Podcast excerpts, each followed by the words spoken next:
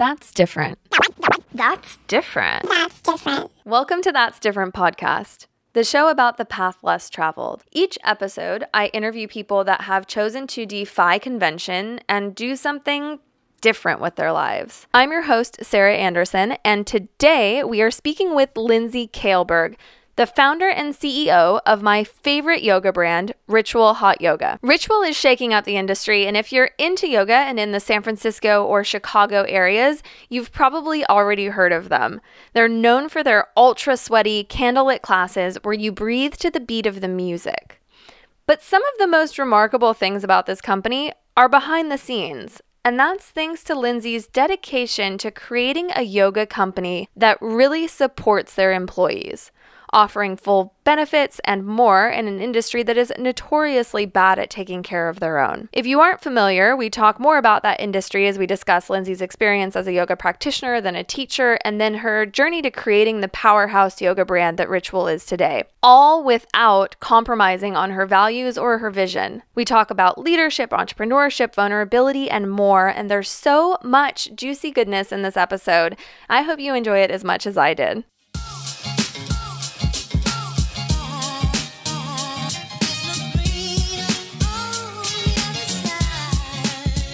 Let's start things off by giving our listeners a taste of ritual. For those who aren't familiar, it's a very unique and special experience, and we'll go deeper into that later. But can you just give us a taste by walking us through what the experience of a ritual class is like? Say you're coming for the very first time. What's it like from the moment you walk through the door? Yes. So when you walk into Ritual, it should feel like home. There's no front desk, nothing intimidating. It's just a fireplace, some people greeting you. We'll get you checked in a little studio tour. We are all inclusive, which is usually the first thing you'll notice when you walk in. Everything is there. We say, make yourself at home, dig through the cabinets, find what you need. Then you kind of get transformed, and as you enter the room, it's a dark, candlelit, uh, room with incense burning, and all the mats are preset. So it's very easy way to come in. You don't have to worry, did I forget something? You know, we've got complimentary water, everything's ready there for you. And then the class, it's a bit of a shocker, I'll say. so you start off and it's like, oh wow, we're meditating. It's very calm, very relaxed. And then before you know it, we're moving, we're breathing, we're sweating. It's fast. The person next to you might be in handstand within the first five minutes, and you might be like, what is going on? You know, you're gonna move and sweat and breathe the teacher is going to talk to you about yoga philosophy, potentially take your mind to places that you didn't expect to go. And it's going to then leave you in Shavasana, sometimes feeling like, what the hell just happened, in a sweaty, blissful state. And in that moment, you get a nice, cool eucalyptus towel over your eyes, accompanied with a massage. And then, you know, you leave uh, the room kind of potentially confused about what just happened, but curiously wanting more. That sounds spot on like my experience. Okay, so now we're gonna take a little bit of a, a, jump back. I'd love to know when was your like when did you get into yoga at first? Yep, I was uh, it's my second semester freshman year of college, and the first semester I had probably a typical first semester college experience. I was drinking all the time, you know, partying, doing the thing, wild and free and I was just starting to feel a little chaotic in my life and realized that I needed something physically grounding. And so I went to my first uh, hot yoga class and walked in. I was like, oh, I was, you know, active in high school. I should be able to nail this. And looked around, and all the people were about, you know, 20 years older than me. And I was like, okay, I can do this. For 90 minutes, I was just like wow, like body was moving in shapes I didn't know it could. It wasn't moving in shapes I thought it could. And by the end of the class, I was just lying there in my first shavasana, just so sweaty, like, oh my God, what just what just happened to me? And I felt just like this intense state of bliss. And I had already, you know, kind of thought I wanted to open a business someday. And then after that class, I remember thinking like, oh my gosh, I could I could open a yoga studio. That that could be my business. So it was a cool experience. Wow, yeah, because that I, that was one of the things I was wondering because you were a business major, right, in school. That was about midway through, so you then pretty early started to think about like doing something yoga related, basically. Mm-hmm. Oh yeah, I have actually a video of an interview my sophomore year when I was teaching yoga of someone interviewing me about what I wanted to do with my life, and I was talking about my studio. Wow, that's pretty amazing to have that. Mm-hmm. It's cool. You were in university when you came up with one of your first businesses, right? Mat Snaps? Yes. Can Yes. you talk about like the catalyst, the inspiration behind that? Yeah, I have always been kind of a tough teacher. Like my classes, I don't like to offer breaks. I I generally see people as stronger than they see themselves, I think, in class. And so I don't like when they take breaks because they don't need to. Of my students would take breaks. I remember specifically like in forearm plank, they would stop and like fix their towel. And I was like, okay, you do not need to be taking a break to fix your towel. Like, this is ridiculous. So, in one of my business classes, we had to write a business plan. And I had always wanted something to hold the yoga towel in place on the yoga mat. So that way it wouldn't move and they could hold their planks. And so that kind of prompted me. I'm like, okay, let's just write the business plan around this. I'm in a group with three other guys, and they're like, you want us to write a plan on what? Anyway, so wrote a business plan during that, and it created mat snaps, which is it's a little clip that goes on the edge of your towel and mat, and it holds it down in place. So once you have these four snaps on each corner of your mat, your towel doesn't move. I got very excited about it. I remember being at a few classes and I would have my students and I would like take their towels and I would pin and like pound with a hammer little buttons in just so that way they could start practicing and creating our first prototype. So yeah, That's awesome. And how and and how did it do? Did you end up presenting it with your group? Yeah, we presented it with our group and we got a B minus. They said it sounded like it wasn't going to work. They called it an aftermarket doodad and that yoga was on the way out. And Oh. so it wasn't a good wasn't a good industry to be investing in. Wow. Okay. So that's like your first bit of feedback that you've gotten, or at Mhm. least, you know, around this yoga industry where it was that's that's like fairly negative, but you Yeah. did it. Like you went ahead and did it anyway. Yeah.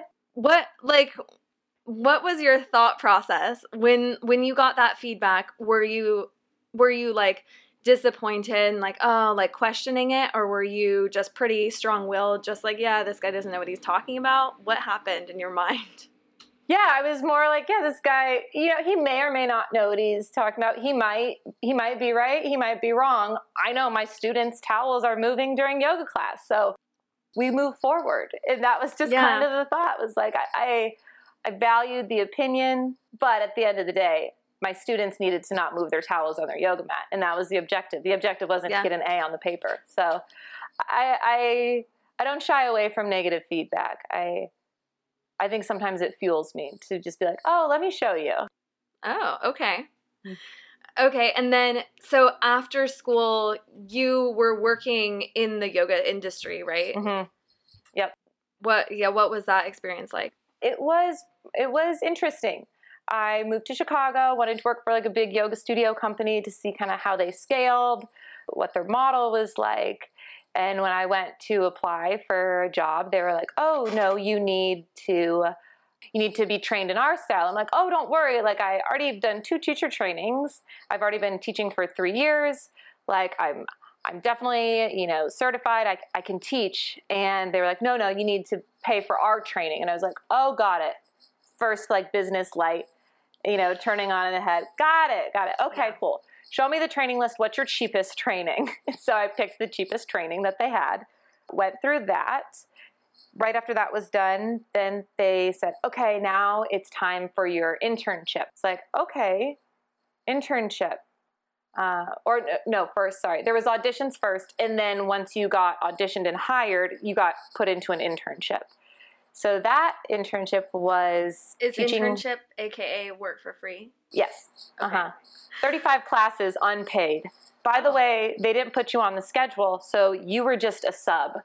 So when a regular teacher was out, they would send out this email to the list of 30 people that just graduated teacher training with you. Whoever picks it up first goes in and teaches the class for free. Second business light. Wow, they don't have a problem filling classes and they're getting all this free labor. During that time, you also had to do two hours of marketing work. I was like, oh, this will be interesting.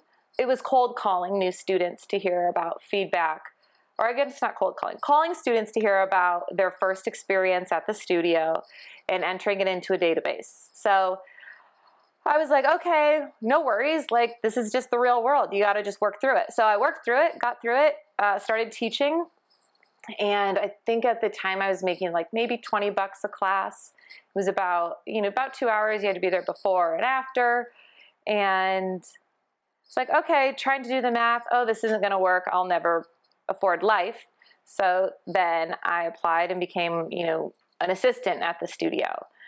And that was interesting. I got to see more of the back end of the business. That was still minimum wage hourly, but I was able to, you know, more readily make ends meet. But I remember talking to my manager about like, okay, well, how much do managers make?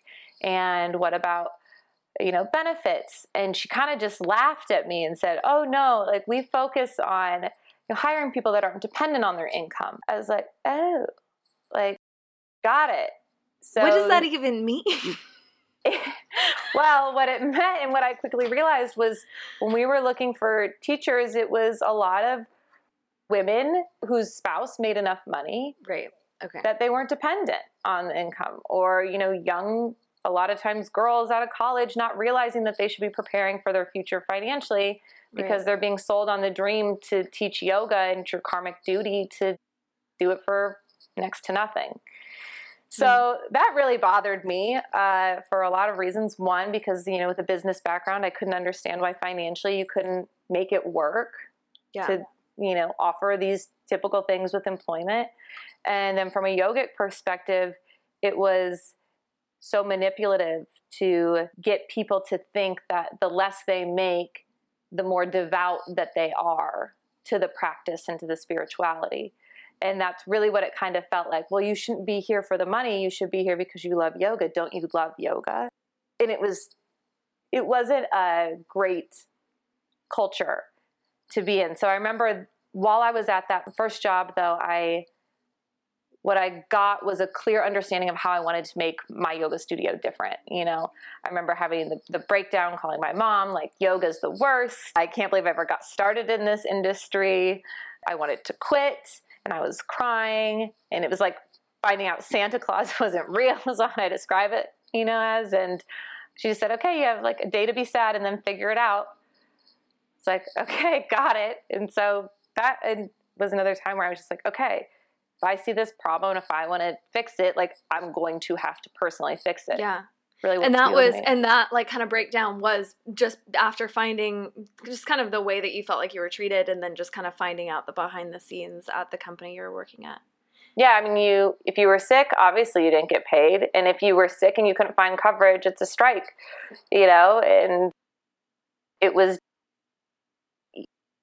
yeah it was just very toxic very mm. very toxic yeah that sounds so like oh it just doesn't feel good the like you were talking about being manipulative as far as like oh yeah this is your karmic duty but also like we care about the money we will mm-hmm. be collecting all the money yeah mm-hmm.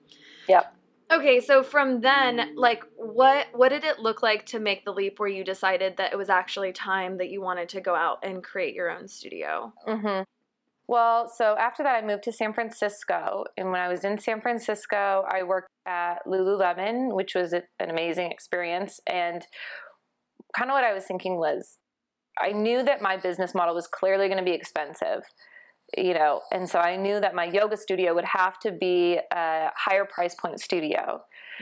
And what I thought with Lululemon is okay, Lululemon figured out how to charge $100 for a pair of yoga pants in the yoga industry. So they figured out one aspect of the model that I needed to uncover. So started working there, worked there for maybe three years, and was fascinated by the culture. I mean, uh, they're just really strong culture. It's very team focused. The the whole team works together and they contribute on different parts of the business. Anyway, I, I really enjoyed that experience. And then after after a while, I started to get the itch like, okay, I think I've learned what I need to learn here.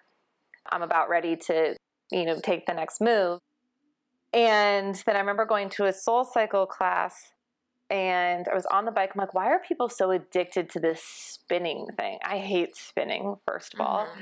Went to the soul cycle class. Everybody was super in like a trance. I couldn't figure out why. And then I realized because they're moving to the beat of the music, that people, this is my opinion, people were achieving a flow state where they weren't Oh, focused okay. on their muscles, they weren't focused on pedaling faster or the thing. They were trying to stick with the beat, which keeps them really present, which in yoga, usually that's the breath. And then I was thinking, well, if you can't pedal to the beat, you know, in a yoga class, like there's nothing you can really do in a yoga class the entire time to the beat of the music, you know, because the only thing you do the whole time is breathe. I literally remember sitting on the bike being like, I guess you could breathe to the beat.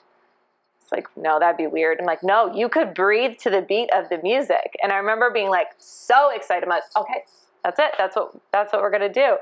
So that was kind of the icing on the cake. I had done countless yoga teacher trainings. I was addicted to them and I wanted to put all these different styles together in one class. Didn't know how to tie it together, but then when I realized like we could breathe to the beat the whole time, I was like, okay, that's what it'll be. That's how I'll make it work. Okay, and that was icing on the cake to decide to just like make it happen for yourself. Yep. Okay, so then when you decided that you wanted to create the studio, you needed funding, right? That was kind Mhm. of the next step in the journey. Yes. So then I needed funding. And that was when Soul Cycle was really taking off. And so what we did, I was working with two other people at the time on the on it, and we were all unemployed at that point. So we made pitching our full time. Wait, sorry. Did did you leave Lululemon with the idea like, okay, I need to leave and create something? Yeah. Okay. Yeah. There was it was like, okay, shit or get off the pot. You can edit that out if you want to, or like I won't. okay. I love to curse. okay, good. But yeah, it was like, well, you know, if you say you're going to do it, then do it, you know? And so I was like, well, if I believe this is going to work, I'm going to do it. I need the time and space to do it. So yeah, quit my job. And then that was that was the full-time job was writing the business plan, perfecting the business plan, pitching. And it was grueling and amazing. I mean, we had a tagline that we would use when we would email people, and it was the soul cycle of yoga. And people loved it. So we would send anywhere from, I don't know, maybe about 50 messages a week, if not more, on LinkedIn. We, we got to a point where it was so high that we couldn't have a free account anymore, Okay.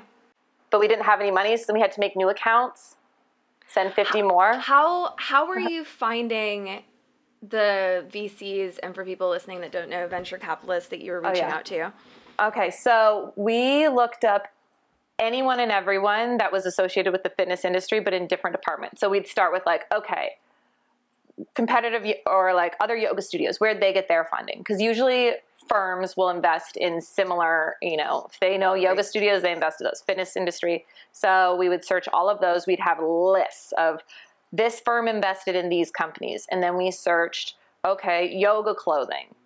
Who what firms invested in yoga clothing? Okay what about real estate? Where are people getting their real estate? So we'd search all the real estate investors.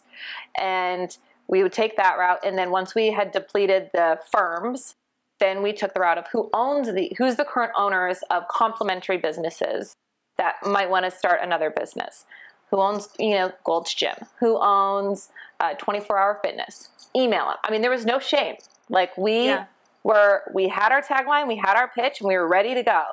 And at some points, we're doing about 12 pitches a week. And it's funny because now I like look looking back, I'm like, wow, like the amount of rejection that we got was insane. I mean, not just rejection, just people looking at our business plan, oh, this is never going to work. Like it was almost laughable. So you were doing 12 like out of the 50 that you were sending, you were doing 12 pitches like either virtually or on site with people in a week. Yeah, oh yeah. Because they were they were fascinating. They all thought by our tagline, Soul Cycle of Yoga, that we had already opened.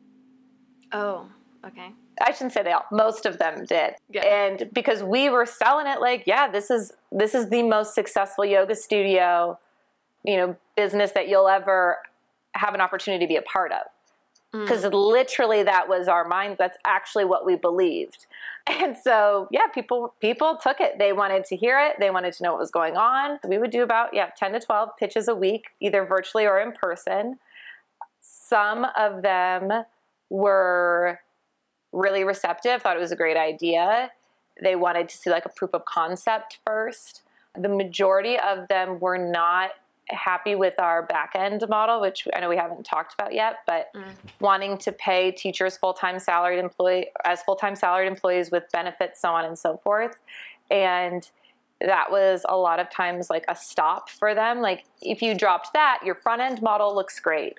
Why would you pay someone, you know, six times what other studios are paying? And then on top of that, give them benefits. Okay, okay, wait. Well, let's get we'll get back to their feedback, but yeah, this is the perfect time to talk okay. about like spoiler alert for anyone listening or watching, mm-hmm. it's happening. So yeah, like right. this is how you're running the back end today. Can you talk about since we heard a little bit about what the industry standard was or what your experience was, what how is ritual yoga different?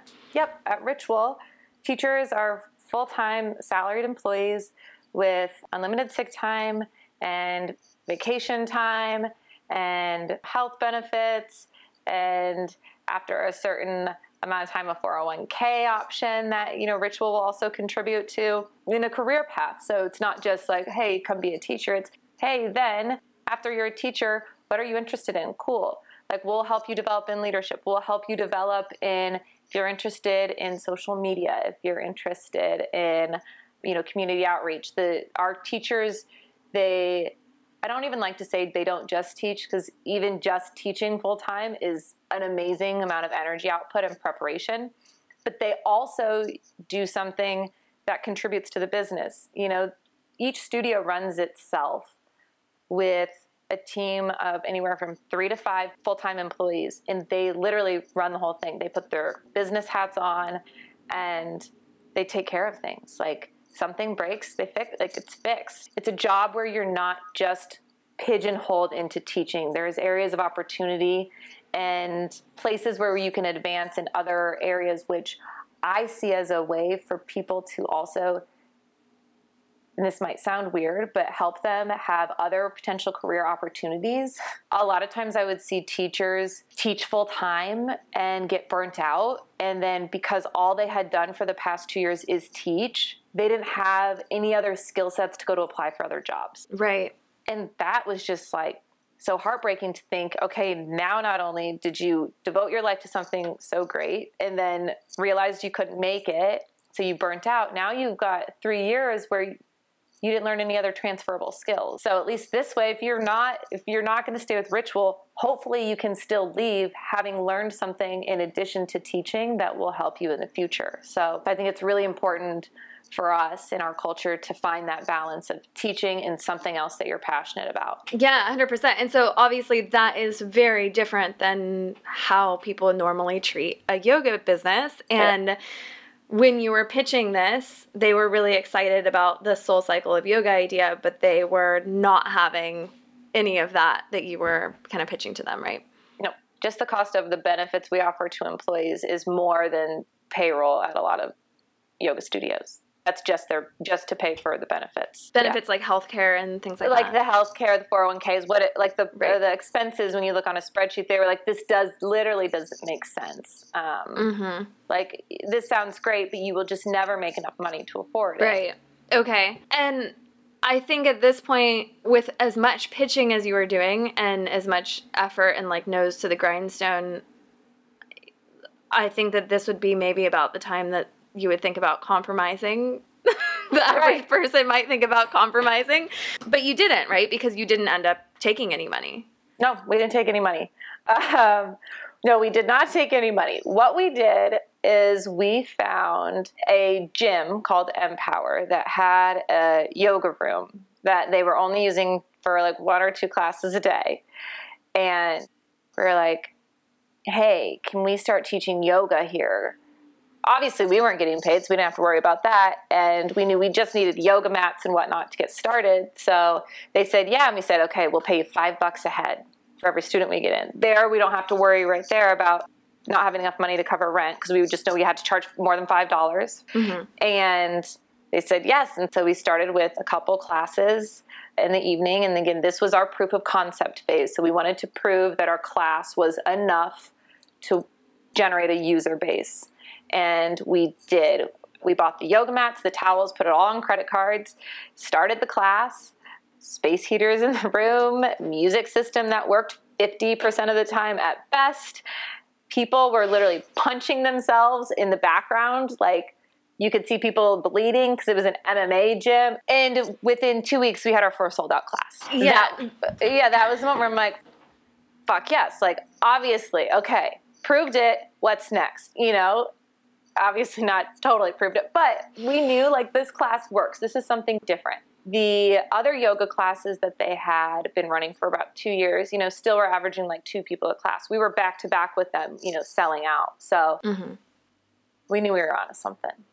Yeah, well, this is the this is the part that I can speak to too because this is when I discovered ritual was in one of those classes and it was it was also an interesting time for you because I, I wonder if it also helped probably that FitMob, which was then bought by ClassPass, started right around the same time. And that's definitely how I found the class. And I remember going in and like you guys were so, like so friendly. I'm like, oh hey, okay, cool. And then I go into the class and then I like from the beginning, I think from what I remember, yeah, like all, a lot of the different components that are very unique to the class style were already there as far as the style of the class, the cold eucalyptus towels, the hot room, like all of that was there and that was very standout. And I do remember being in the class and like being in a flow and like hearing just like background, which was definitely like I when I go to a yoga class, like I I need the de-stressing, but it didn't matter because I heard that in the background and I was like, whatever, like I'm getting more than what I need out of this class, so I can totally overlook hearing a little bit of bag punching in the background. Yes. Oh, yes. And that was, that is, you know, the coolest thing about it, even today. I'm so grateful nobody gave us money to start the first spot. We had a user base. We sold out classes with people punching each other in the background. It is the experience that our teachers create in the room. That's what ritual is. All the other stuff is the glitz and glam. It's the fun stuff. Cool that we have, you know, a couch now. Cool that, you know, we don't share the locker room with the 30 people that just got done with the HIIT class. But at the end of the day, it's it's the class. It's the in-room experience. And I'm always reminding myself that and trying to remind the team that wasn't there to experience Empower days.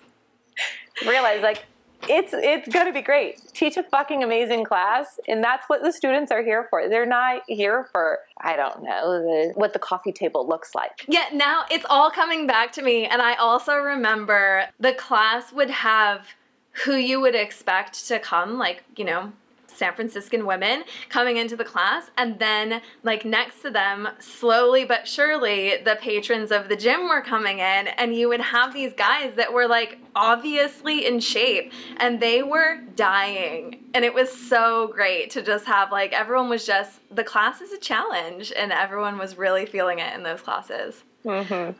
As far as designing the experience, your classes are so intentional. You just think about everything, which is also really unique. And I'm such a nerd for like completely well designed experiences. Mm-hmm. Are is this like a facet of your personality, or like what what what makes them so? What made you be so detail oriented about them from the beginning? Yes, I definitely think you could say this is uh, something ingrained in me. And if I didn't know that before, I think I know it now because if this wasn't ingrained in you, no person would maintain their sanity the way that we need to, or that I pretty much need to, to keep this class this intentional across you know the three studios.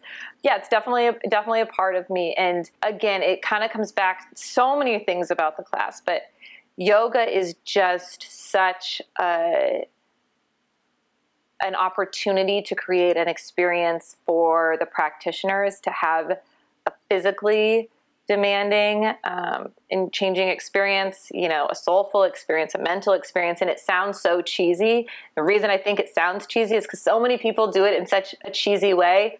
I mean, bless them, no, no shade, I guess, kind of shade. But anyway, you actually can create an experience that encompasses all three but you have to pay attention to every breath, every cue, every student, every movement. And you have to be involved in the yoga philosophy. That was one of the things I got the most passionate about was in all of my teacher trainings. We don't really talk about philosophy. Keep the philosophy to yourself. Students are turned off by the philosophy. Some studios, you are not allowed to talk philosophy. Our class, it's no. Part of our, you know, intention is to talk about the intention in every section of class, and it needs to be curated. It needs to be thought out. It needs to be applicable to everyday life. It needs to be applicable to on the mat, off the mat. So that was something else that I got really passionate about when creating this class is the yoga philosophy that's to me really where the the essence is of the yoga class, if you will. And if you can kick their ass enough physically, intelligently, but still, then you can get them to a physically vulnerable state where their mind and you know their soul has no choice but to hear what you're saying and let it sink in. Yeah, because something that I have found to be pretty unique is like you obviously you, a lot of places you'll do a bit of a meditation, but you would start out with a meditation and uh, everything has always been so not just thoughtful, but like even with you personally, when you've taught the classes, you talk about some heavy shit in those classes. like I would show up and be like, damn, okay, all right, she is showing up for this class and she is telling us this. And it really, like, you're so willing to be vulnerable uh-huh. It's and it and it does feel like that's something that you val. It's not just something that you personally just happen to do, but you value it highly because you've basically just baked it into your business model. Oh yeah. Well, and yeah.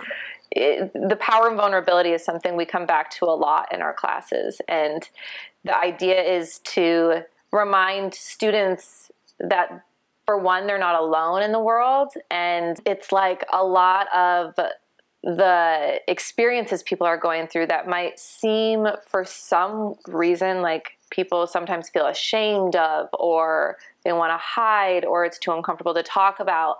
For us like you said oh no we bring it right out in the open. Like yeah. you know hit your pigeon. Let me tell you about you know the divorce i'm going through. Let me tell you what he said last night. Let me tell you about you know the father's day when i found out my dad had cancer and you know, we go right for it because it helps for sometimes people on the receiving end to be like, oh, wow, other people are experiencing these things. It's not an Instagrammable moment per se, especially now, like with what you see. And then with that, the whole reason why we share these stories is so we can teach people how to use yoga to get through them. So the mm. teacher can share their personal story, but this is how my yoga practice is helping me get through it. What's going on in your life? And how can we use this intention to help you get through it? And yeah. so we really focus on on that. And also sometimes teachers can say airy quotes or they mm. put themselves on a pedestal like i've got it figured out. I'm the yoga teacher. I better have my shit together because otherwise why would people come to my class? We take almost the opposite approach. It's like no no nobody has their shit together. And if you do, then like get bigger problems, challenge yourself more, do something, you know?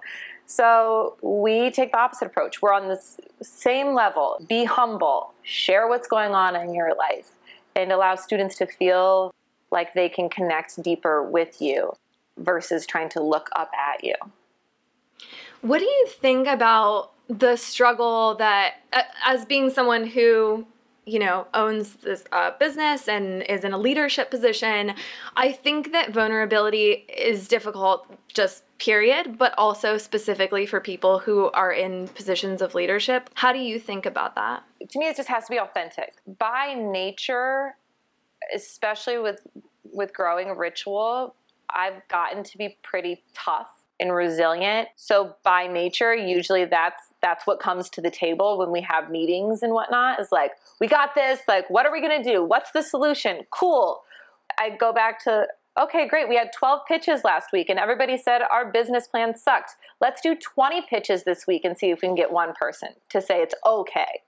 You know, like that's my attitude. I authentically usually bring that in. And then the vulnerability comes in when something's going on for me personally, like bring that you know, hey, this is what's going on for me right now. Sharing that with them. We cry on calls if we need to. You know, we share deep things that are going on in our life with one another all the time.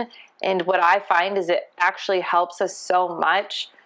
So that way, if I'm on a call with a teacher, you know, or a manager or anyone, it's like I know where they're coming from in their life personally, and they know where I'm coming in my life personally. So it's like, okay, today it's we're not we're not really talking about the financial metrics that we're trying to meet, and that's why we're in a bad mood or whatever it might be. It's I slept for two hours last night because I just had a breakup and so on and so forth. It just helps to kind of be on the same energetic wavelength, but also understand why we're there. Yeah. It's an easier place to lead from.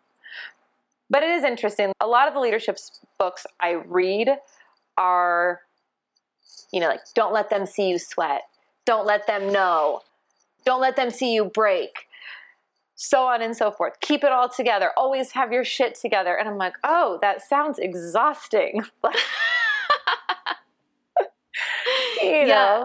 Well, like, and also the way that you're talking about things, like the immediately what I was thinking from the perspective of eh, other people who might be running businesses or like just kind of the traditional way of thinking a lot like the other things that you've done in your business, someone might just look at it and be like, well, that sounds like a waste of time and time is money. But is it really because you guys could dance around all these things and and like end up in these head to head because you just don't really realize what's going on under the surface which is way more time consuming oh i can't even imagine if some if some of the stuff that goes on in people's personal lives if i didn't know and if they didn't know what was going on for me and then all we thought about was why their reports weren't in on time. Yeah. That would be infinitely more time consuming than just being like, oh, I see, like, your mom's sick, really, really sick. Okay, yeah, like why don't you just forget about the reports for the week yeah. and then we'll move on from there there's five minute conversation so yeah to me yeah. It, it, helps a lot this is kind of jumping back but one thing that we didn't talk about about the classes mm-hmm. is something that I would say stands out more than like the fact that everything is there, which is awesome and it's luxurious and the towels, like all these things are amazing. But the fact that you have someone who's leading and someone who's doing adjustments. And I had been doing yoga for many years before I first got to Ritual, and I've been to many classes. And I have to say, whenever I've been in a class, I do not want an adjustment. Because usually what that means is like someone spotted me and I did something wrong and then it's going to be awkward and they're going to touch me and I'm not going to like it and people are going to see like there's so much that goes along with it that I'm always just like don't come over here. Oh, okay I'm doing it right. Am I aligned enough? I don't know. Just like don't look at me. But in ritual I think there's a bunch of different parts to it. I think part of it is the fact that you're so methodical about going person by person and know everyone is going to get this. But this part, I'm going out on a limb and will probably sound like a complete weirdo, but I'm gonna just go with it.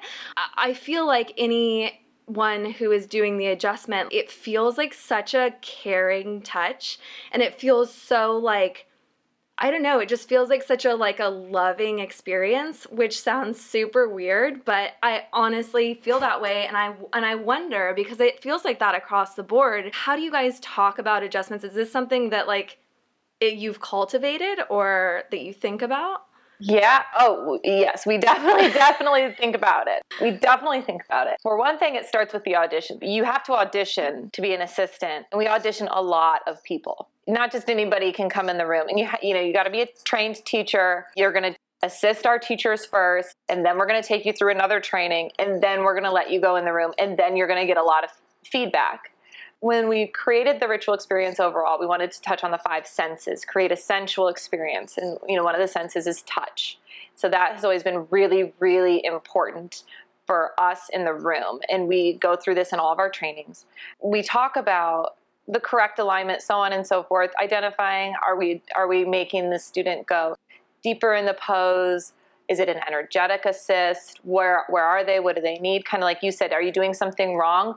Most of the time, it's not something that people are doing wrong. Most of the time, it's a an adjustment to enhance or maybe get them a little deeper into the pose because that's what we're training in them, and that's kind of how we literally feel. You probably can feel that in the adjustment. And for people who don't really talk about energy transfers that much, probably be like, what the fuck? But but it's true. Like that's the energy they put into it. It's like I'm helping this person's experience.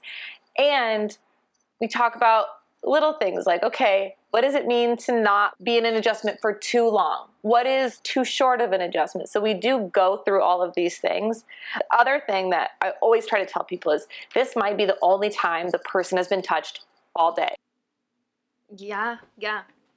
And I mean, to me, that's just so wild to think about. Some people, and I know I've had days like that, you can go through the entire day with not one person giving you a hug, not even like a handshake, no physical human to human touch, which is interesting. With the digital world, like you just aren't, there are so many opportunities to not be in a physical connection with a with another human being. So these moments are something that people can crave. It's like nice to be seen and be paid attention to and like be shown that like oh somebody really actually like really cares about you enough to be like oh my gosh your warrior two is great and if we can just move this toe a little bit and if it relaxes I think you're going to feel even better in this pose. And that's the mentality that goes into every touch is how can we make this experience just a little bit better? Yeah, it definitely comes across like I yeah, it stands out from the very beginning for sure. It's very like caring. Mm-hmm. Yeah, and we go mat to mat intentionally too, so that way it's it's some studios they call it hunt and peck, where you hunt around the room for the person that needs the most help, and then you peck them no shade again. And I'm just like, oh gosh, that sounds. And then what it about sounds, the people? It sounds awful. Yeah. Right. And then what about the people who have really strong practices? Cool. Once you're good enough, we're just not going to pay attention to you anymore. Right. Yeah. Okay. So we're kind of jumping around, but through your sharing in the classes and like it, it feels like you personally are very in touch with all the aspects of yourself, your strengths, your weaknesses, your fears, your femininity, like all these different pieces. What helps you stay connected because I think it's easy to turn off parts of ourselves that we find to be inconvenient, which can end up hurting us in the long run. But like what what keeps you feeling in touch? And are there times that you feel out of touch and like how do you get back to that? Yes, absolutely. Honestly, it's yoga. practicing. I guess I should have seen that coming. Yeah. I know. I'm like, I hate to even use this answer, but it is. It's yoga. It's when I go to yoga, it just opens me up. Everything comes out on the mat, and then it's also like a very quiet experience, you know, very personal yet connected. It's just a different kind of experience. And for me, it just really works for me. And honestly, when I do get out of touch, it's when I haven't been practicing as much. Like when I was pregnant and after I had Atlas, it was like, oh my gosh, where am I? How do I put this semblance of a corpse back together and get some life back in here? It usually comes down to me just hitting the mat and everything seems to make sense. In addition, I have to become really good at being okay with not being okay. Mm. I find the most stress and anxiety comes from when I'm not in a good place, headspace, when something's, you know, stressing me out, so on and so forth. But I try to just change it. Yeah. Try to pretend like everything's fine. Instead, it's like, no, I'm just really having a shitty day. This may or may not be why. And then once I can kind of go there with myself, I can start to understand what do I need to get back to where I want to be and it might be an eight hour day of watching Netflix. It might be like, I need to turn off, you know, and just zone out. Or I might need to go out and see friends. I might need to go and drink so many margaritas that I have tequila shots after it. I don't even know how many tequila shots I had. This leads perfectly to a question that I had when you have so much to do, you're running a business, and this is coming from like me personally seeking answers. When there's an endless amount of work to be done and there's always more that you can do, how do you let go and clear your mind and do the thing like going out with your friends or like whatever and just not worrying about it? Like, how do you yeah how do you i don't know do you intentionally like be like okay i need to make sure that i am like breaking up my weeks with these different plans or like how do you turn your mind off? I have questions around all of it. Yeah. I who said this to me the other day but i it's one thing i'm fortunate with right now it's they said you know if you want to go fast go go alone. If you want to go far go with others. And i absolutely know the team and the culture that we've created is so strong. If I keeled over tomorrow, ritual would go on. So that is like an always a very comforting experience, like mentally, like relaxing mm-hmm. thing. Yes, things would be hell for a while and not to diminish the role that I play or anything like that. Like trust me, I do stuff during the day, but knowing that there are other people who care about the success and are invested so much in the mission, you know, puts my mind at ease to know like okay it's us. We're all in this together. And then affording them that same mental release. You need a week off go. You left all of your tasks unassigned and undone but shit's really hitting the fan in your life go. We'll figure it out you know? No grudges. So that's definitely one way that i can think about it. The other way because it hasn't always obviously been like that and there are still things that I have to do in order for this business to move forward. We could sustain, but to move forward, to grow. Oh gosh, to be honest, it's a good glass of wine. is honestly what helps me like is preserving and I guess what that means bigger picture is preserving my rituals that I know I have to have to maintain sanity. I know a glass of wine in the evening makes me super happy. I know like being able to spend the mornings with Atlas makes me happy.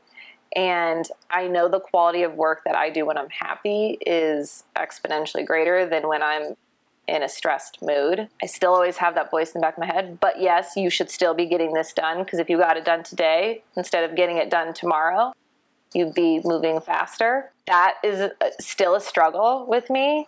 We're working on franchising right now. And I'm like, okay, I could do that tomorrow, but if I did it today, then that just puts us ahead on our timeline. Or I could push that off until next week. But if I, so that's definitely an internal struggle. Yeah. That I, I don't have an answer for. I just try to get done, you know, what I can, and then really just let the rest go there is one one thing that I try to remember is the the story, you know, where they there's like a man, he's down in Mexico or something, and he sees like another guy fishing. Have you heard this story? That one? Yeah, it's a great story. Yeah. Yes, and he sees the guy fishing. For anybody who hasn't heard it, but sees the guy fishing, and he's like, "Oh my gosh, you're a really good fisherman." I bet if you learned exactly what you're doing and what works, you could start a business, you could move to the States, you could make all this money. So that way you could retire and go live in Mexico on the beach and fish for the rest of your life. So I always try to remember that. I'm like, okay, for me personally, I want to be able to do yoga every day. I want to have the freedom to like work on what I want to work on when I want to work on it and I actually have that today. So don't lose sight of that and don't forget to like go fishing if you're already on the beach, you know. Yeah. That's good advice. Yeah, I love that story. I'll link it in the show notes for people. It's a good one. Do you have any inspirational books or podcasts that you would recommend? I'm a big book person. Journey to the Heart by Melody Beattie is my favorite. It's daily meditations. Okay. It's fabulous. I love that book. And then for business, probably my favorite one is Leadership Pipeline. Anybody who's trying to grow a business, that would be the book I'd recommend reading. When you talk about how do you get things done, have you read Leadership Pipeline? No, I haven't. I haven't read either of those. Oh my! It's I will. I mean, but after this recommendation, yeah. I have yeah, to. It made me realize, like, oh, okay, you really can do anything, and here's the simple process you need to follow.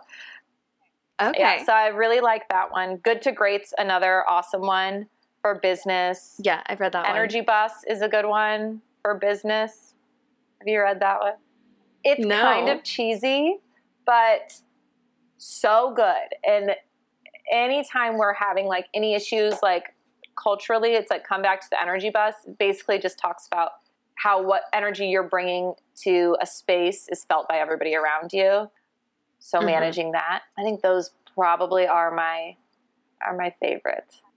And for anyone who's listening and not on their computer, I'll put links to those so you don't have to remember them. If I have a hypothetical question for you, if you could put a billboard anywhere and it could say anything, what would you put on it and uh, where would you put it? Maybe somewhere like in Chicago, I don't know what exit is, but the exit like you get off to come to downtown Chicago. One phrase that I love is if you're going through hell, keep going. Mm. that might sound a little bit darker, if you will, or not like super flowery and inspirational. Sometimes that's just kind of me. But I think I like that. You know, a little a little edge to it, maybe. Yeah, I like that too. Okay, and then for anyone who is listening and they are thinking about, they might be sitting at their desk at their nine to five, or maybe they're in university and they're thinking, like, I would really like to do something different. They have some ideas about it and they're kind of standing on the edge of the water. What advice might you have for them? Oh, um how much are you willing to sacrifice to actually make it happen? Not everybody is meant to do their own thing, like start their own business, and is not glamorous. And so, if you're doing it because you think it's glamorous or it's easy or because you're going to make a lot of money, none of those three things are true. So, my advice would be if you're really passionate about whatever you want to do, if you're really like, I would give up my life, everything I like doing, my weekends, my savings, because I believe in what I would be taking on. And in addition, if you're willing to take the risk, even if it might fail, then go for it. The cool thing is, because if you can say yes, like this is so worth it to me, if you can say, like, this is worth me sacrificing everything. This is worth me potentially failing and giving up, you know, 10, 20 years of my life, but just to say I tried. If you can say that, like, then hell yes, you will suc- you will succeed. Success might be a different definition than other people think, but if you can say yes to that, then just fucking go for it. Quit your job, have at it. yeah, you got to do it for the right reasons. Mm-hmm. Is there anything that you would like to share or promote or talk about to anyone who might be listening? I mean, come to Ritual. Yeah, obviously. Okay, so if you're in. San Francisco or Chicago, definitely go to Ritual. Yeah, and if you don't go to Ritual, go to another yoga studio. And if you don't like Ritual style of yoga, just go to yoga. I believe in the practice. I kind of think yoga's like wine, you know. Everybody likes wine. You're just not drinking the right wine. So if you go to one class and you don't like it, try a different studio. I don't actually care if you love Ritual or not. We're just one studio. But I definitely believe in the practice. So find a studio that you love. Okay. Yeah, I think that's that's it. I just want to thank you for creating such a thoughtful business and space for people and being you Yeah. And for joining me on this podcast. Yes. And thank you. Thank you for Yeah, having me. thanks. Thanks so much for hanging out with me and listening to this episode with the incredible Lindsay Kaleberg. Check out the show notes at that'sdifferentpodcast.com for links to anything that we mentioned. Also, this season of That's Different is coming to a close soon. So please be sure to reach out either in a review on iTunes, Apple Podcasts, comments on the site, or by emailing me at sarah at that'sdifferentpodcast.com. That's Sarah, S A R A, to let me know how you've liked the show and any requests or ideas that you have for season two. I get a ton out of these conversations, but ultimately, I take the time to make them available to you via podcast because I hope that you get value out of them too. That's it for today, and as always, until next time, don't be afraid to be a little different.